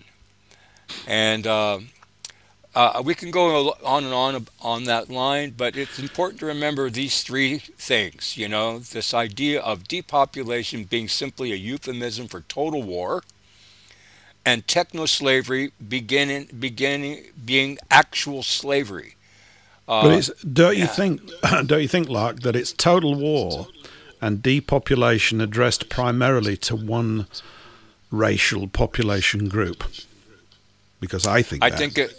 I, I think it's it's if you see everything from that lens, yes, you're going to think that, and you would be uh, you would be correct to think of that if you look at. I mean, I can only go lens. on the numbers they put out, right? We put the numbers that they put out, and of course, uh, the white Western European countries are the ones that seem to absorb this nonsense so rapidly because we've got to help the world, you see. That kind of stuff is always going on. This um, pathological altruism aspect um, that we must not be seen to be unkind to the alien or anything because this is the most awful thing. And of course, the truth is that we don't want to be unkind to anybody. In fact, normal English people are fantastic. I love them, you know, because I am one. Not all of them, of course, but the overall sort of.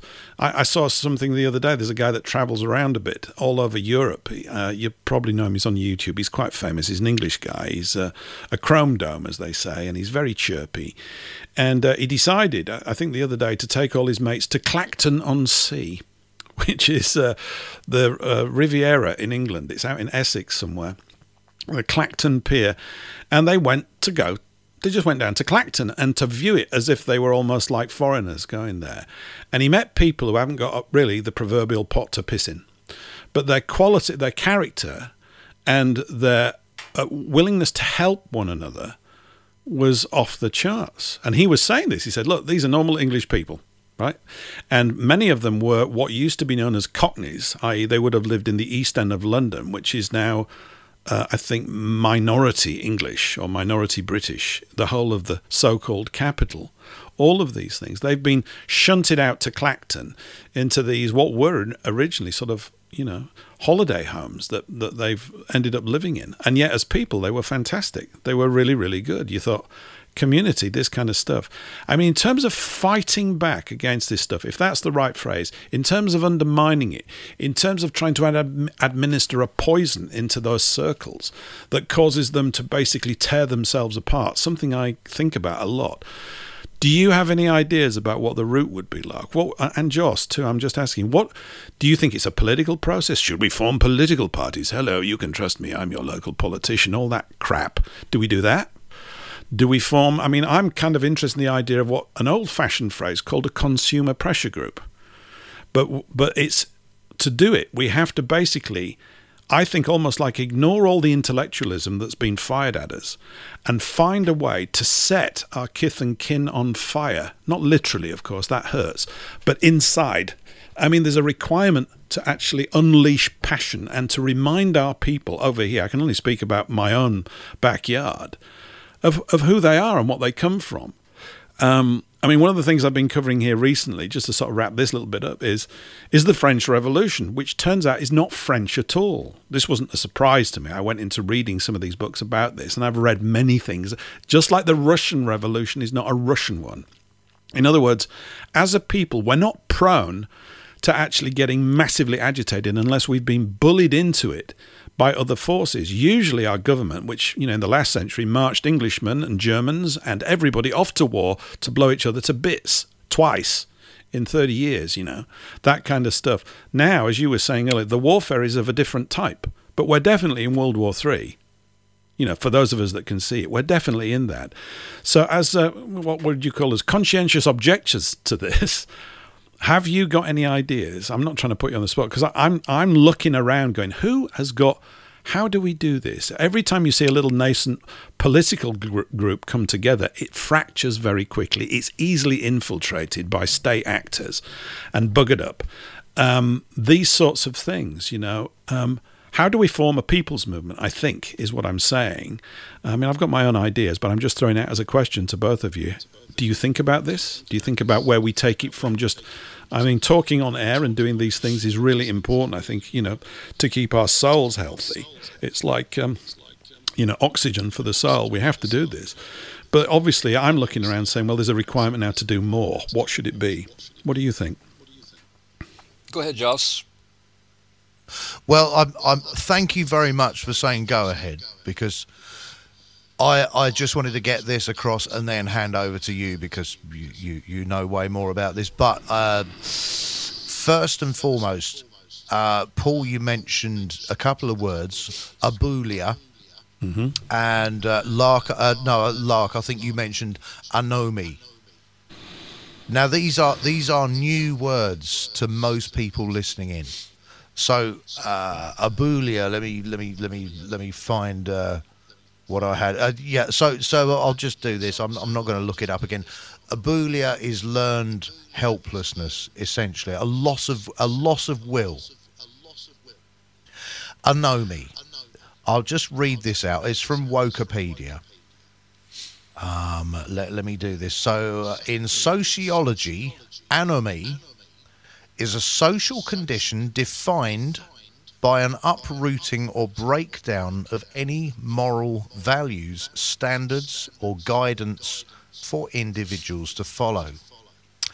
Anomy is believed to possibly evolve from conflict of belief systems and causes breakdown of social bonds between an individual and the community, both economic and primary socialization. Mm-hmm. Um, so I'll, I'll leave it there. But look what's being done to the West mass migration, mass immigration. It goes on. We have been well and tr- and this, by the way, uh, this is not a slight against foreigners who want to make a better life for themselves. Okay, if if your country has been turned into a poo poo hole uh, paraphrasing Trump there, if your country's a mess because your political leaders and banking elites have seen to it that it is that, and then the same political leaders and banking elites have got onto social media companies and said, hey, peddle the hell out of this idea that you can come to the UK uh, because the streets are paved with gold, it's the land of milk and honey, you'll get a free house, a free car, free money. And they, they read this and they think, well, all right, we'll, we'll do this. Uh, we'll, we'll fine, yeah, we'll, we'll jump on some NGO boat and they think it's all above board. They don't even realise they are being weaponised against us. Mm-hmm. And to try to communicate that. Why do you think Serco guards these migrant hotels and won't let anyone get near them? Do you, do you think maybe that there, there might be some fear in the higher echelons that a message might be delivered to some of the foreigners coming over here saying, look, guys, We've got nothing against you. We've got the same common enemy here. They don't want that communication happening. I, I think this is a big part of it. But what coming back to the point, anomie and abulia, these these are new words we've learned. Um, as was the case with 1984 and Newspeak, uh, the if we lack the ability to articulate our understanding of things well, uh, the, the, the answer's right there. If we lack an understanding of a situation and we're unable to articulate that understanding, then we are slaves as a result of it. So to be able to name a situation like uh, mass immigration uh, and the, the, the, cultural differences and the frictions that we find and how how everybody's offended by something these days. And we we all need a safe space and a cry circle and trigger warnings. And we we're, we're scared of our own shadows for fear of offending something. This is a condition known as anomie there is a name for it. Now we can identify it and recognize it as a weapon. And I, and I think this, this increase of our own vocabulary is a, a very important thing. Um, it's, it's something to bear in mind. And on that note, I'm going to shut up. Lark, please take over. well, let me say this. Uh, Orwellian newspeak then is communitarian code speak now. Orwellian newspeak then is communitarian code speak now. And other people have spoken of these things as New World Order buzzwords or communitarian buzzwords. Uh, the Anti Communitarian Manifesto, and even if you do a search, the definitive Anti Communitarian Manifesto speaks of communitarian buzzwords in the uh, appendices. But there's also in that book uh, something called um, uh, Big Mother's Double Tongued Dictionary. So I'm going to share with you all the email that I sent to you, Joss, and to you, Paul, uh, yesterday in anticipation of our show today, our time together today. And the subject in your email inbox is simply list of NWO New World Order buzzwords, written by one Julianne Romanello. Julianne Romanello is from Tulsa, Oklahoma, a mother of four, Roman Catholic, married to a gentleman I think who's a musician in the uh, oil and gas industry. She uh, she has her children enrolled in private schools, but she was a political philosophy and philosophy professor uh, for a time, degree from Baylor University in Dallas. But uh, uh, Julianne Romanello, her website is Hearts Over Hexagons, Hearts Over Hexagons, and this is the title of her most recent entry. And so I'm going to share with your audience, if you don't mind, Paul, what I wrote to the two of you. Sure, yeah, we've got about ten minutes. Just to let you know, uh, certainly on WBN and elsewhere on the on the streams, we've got about ten minutes left. We can carry on on Rumble afterwards. I won't necessarily cut that off, but uh, we've got uh, we've got about ten minutes left. Just to let you know, Lark. Okay, so I simply write the first comment is mine. It awaits moderation. We're talking about this most recent post called "List of New World Order Buzzwords: Hearts Over Hexagons." H E A R T S, heartsoverhexagons.com.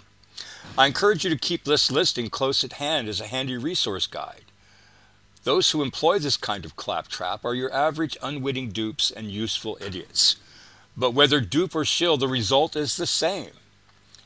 Remember, slavery begins in the mind, and if you're going to take over the world, how best to do it? But with this tool, this technology called language. Yes? They act in consort as your frenemies. Friend and enemy. It's a word, it's a thing. We call them backstabbers, some would say. The good and decent man who gets up, goes to work every day, and supports his family. He delivers the poison that is mixed into your tap water. Real world examples of this same man abound everywhere you turn, and the end result of their handiwork is not anything good. Modern communitarian tech, or communication technology makes these criminal activities increase exponentially. They weave their way into the fabric of, our civilization and destroy it from within. So I think of this language as an example of memetic warfare and of parasitism. As Kalle Lasn put it, he who has the memes has the power. Turns of phrase, like terms of art, often mean much more than they seem on first glance in ordinary conversation. I'm about to finish. In these cases, looks are definitely deceiving, and deliberately so, as this lady so accurately spells out in no uncertain terms. So now you see why the sea people, the communitarians, that might be people you know and love, might be yourself, have this world by its collective throat, and why they pose such an existential threat. So I'm going to leave it at that. Uh, but this is the thing we need generals. We need men. We need people of good heart, good mind to come together and let's identify the enemy and recognize that if you're going to take over the world, you've got to do it with a plan. Now, our, our enemy has a plan, but what is our plan to fight back? I, I think that's key. Because I think as a people, I don't think we're very good at defensive measures. Or let's put it this way, we're not we're not what we're good at is building things. And we've lost our way or our way has been we've been diverted off of the path. I mean, if you look at it culturally in so many ways, I mean, religion is an awkward topic to talk about because it requires so much time to, I think, unpick an awful lot of the understandable misconceptions that many people have about it. And um, I'm not into it per se because I view it as a sort of dumbing down of what of what we're really supposed to be doing.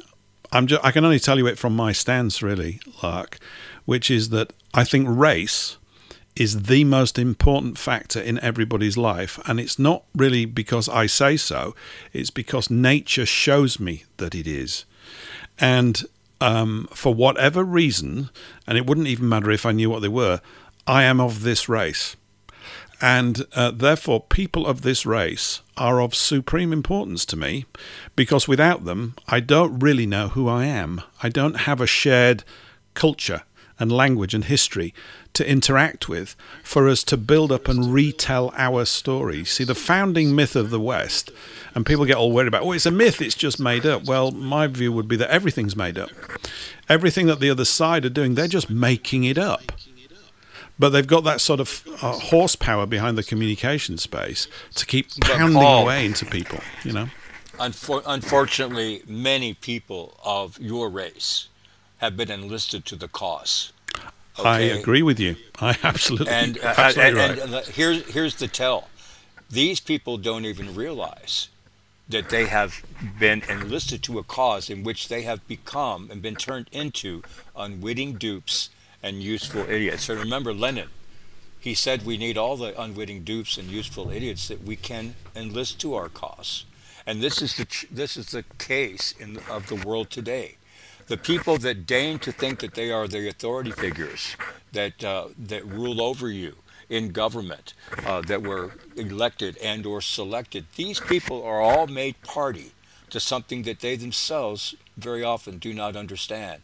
And that's why i say the end result is whether dupe or shill the result is the same unless we can identify the enemy and why it is the enemy because these people need to be called out for the fact that they are unwitting dupes and useful idiots. They have been enlisted to a cause of which they do not understand. And they are harmful, harming their loved ones, their progeny, their own family members into the future. And if we don't come together now as generals and realize what we are up against, I fear that a hundred years from now, our progeny are going to be spitting on our graves. Well, we might not even have any luck. It's that serious. There might not even be any. I mean, my view is, you see, it's all of this COVID thing is directed against one race of people, and and the three people here and most of the listeners just happen to be in it. It's not directed at any of the other races.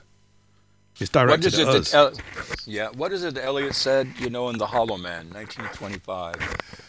Uh, this is how the world ends. This is how the world ends. This is how the world ends. Not with a bang, but a whimper. Well, it's, it's slowly, but you know, there's all sorts of little factors. I mean, on a day-to-day basis, what I do is I am disproportionately happy. I'm quite serious. I engage with my kith and kin whenever I get the opportunity. I just think that people need to understand that without a community. Oh, am I slipping in the wrong direction? But without that sense of a community spirit, what is it all about? I mean, if we boil it down to really simple things, for me, and these are big things, what is the purpose of life? It seems to me that the purpose of life is life. That's its purpose. We exist because we come from a long line of people who, driven by that imperative, manage to keep having children. And we just happen to be the latest lot, unless you've already got children of your own, which I do. So you go, there we go. That's, that's all part of that. That's the main driver. And the main driver, therefore, the main thing that helps us, I don't know about other races, I can't speak for them. I don't trying to upset anybody or anything, but for us, families are absolutely key. We can't we can't exist without them. The whole quality of life comes from the family. So if we look at all of the laws and rules that have been laid down in our societies for the past few hundred years, it's to mitigate, undermine, and destroy families, which of course is a founding plank of the International Communist Manifesto. It just is. And uh, they've gone about uh, doing it in all sorts of ways. The so called empowerment of women through feminism. Yeah, right. And um, the creation of the teenager, which I've droned on about here before. My dad, who was born in 1925, is no longer alive, but he had a good innings. And um, he wasn't a teenager, though, because they hadn't been created in the 1930s. They didn't exist. You went from being 14 or whatever into something else. And uh, oh, there's the, there's the little outro music and all that kind of stuff. So it's families that we need to, I think, is a key part of it. We we need to recreate, restore, nourish, and amplify and honour the whole idea of families because it's in families that we get that strength on a local level to fight. I think against international centralisation. The, the local regions need to become ungovernable. We're just not going to have it. And, uh, but it must be done out of a sort of kindness to your neighbour, literally. Um, this music goes on for a minute, so we're just we've got about a minute and a half. If you want to wrap up, it's been great here. We can carry on talking after the after we're, we're live on radio. If you want to keep on doing that, I'll keep the channel open. Um, but uh, we've been here uh, with Lark and Joss, and I'll hand over to both of you if you want a few final words. We've got about a minute, just under a minute to go. Please, Joss, go ahead. Well, I was, uh, yeah, let, let me just say this. So we've we've learnt a couple of new words, two or three new words. Anomie, uh, the lack of social norms. Another one from earlier in the show was polylogism, belief that different groups have different ways of reasoning. So anomie has been thrust upon us through polylogism. We've had polylogs uh, thrust upon us. Uh, this this is why we're in the mess we're in. Thirty uh, seconds. Yeah, recognise it. Lark, please take it. No, I thought that was an ingenious way to uh, recap, believe me. And I appreciate your recap as well, Paul. Uh, I would just like to say thank you for the invite. We'll do it again this and, time uh, without the technical uh, stuff, okay? We'll do it again. Across... Yeah, without technical nonsense yeah. again. We're down to five seconds. Yeah. well, it's nice we can reach upon the pond, uh, across the pond, and uh, have Bye. these chats. we'll be back next week. Bye. Here we go. go.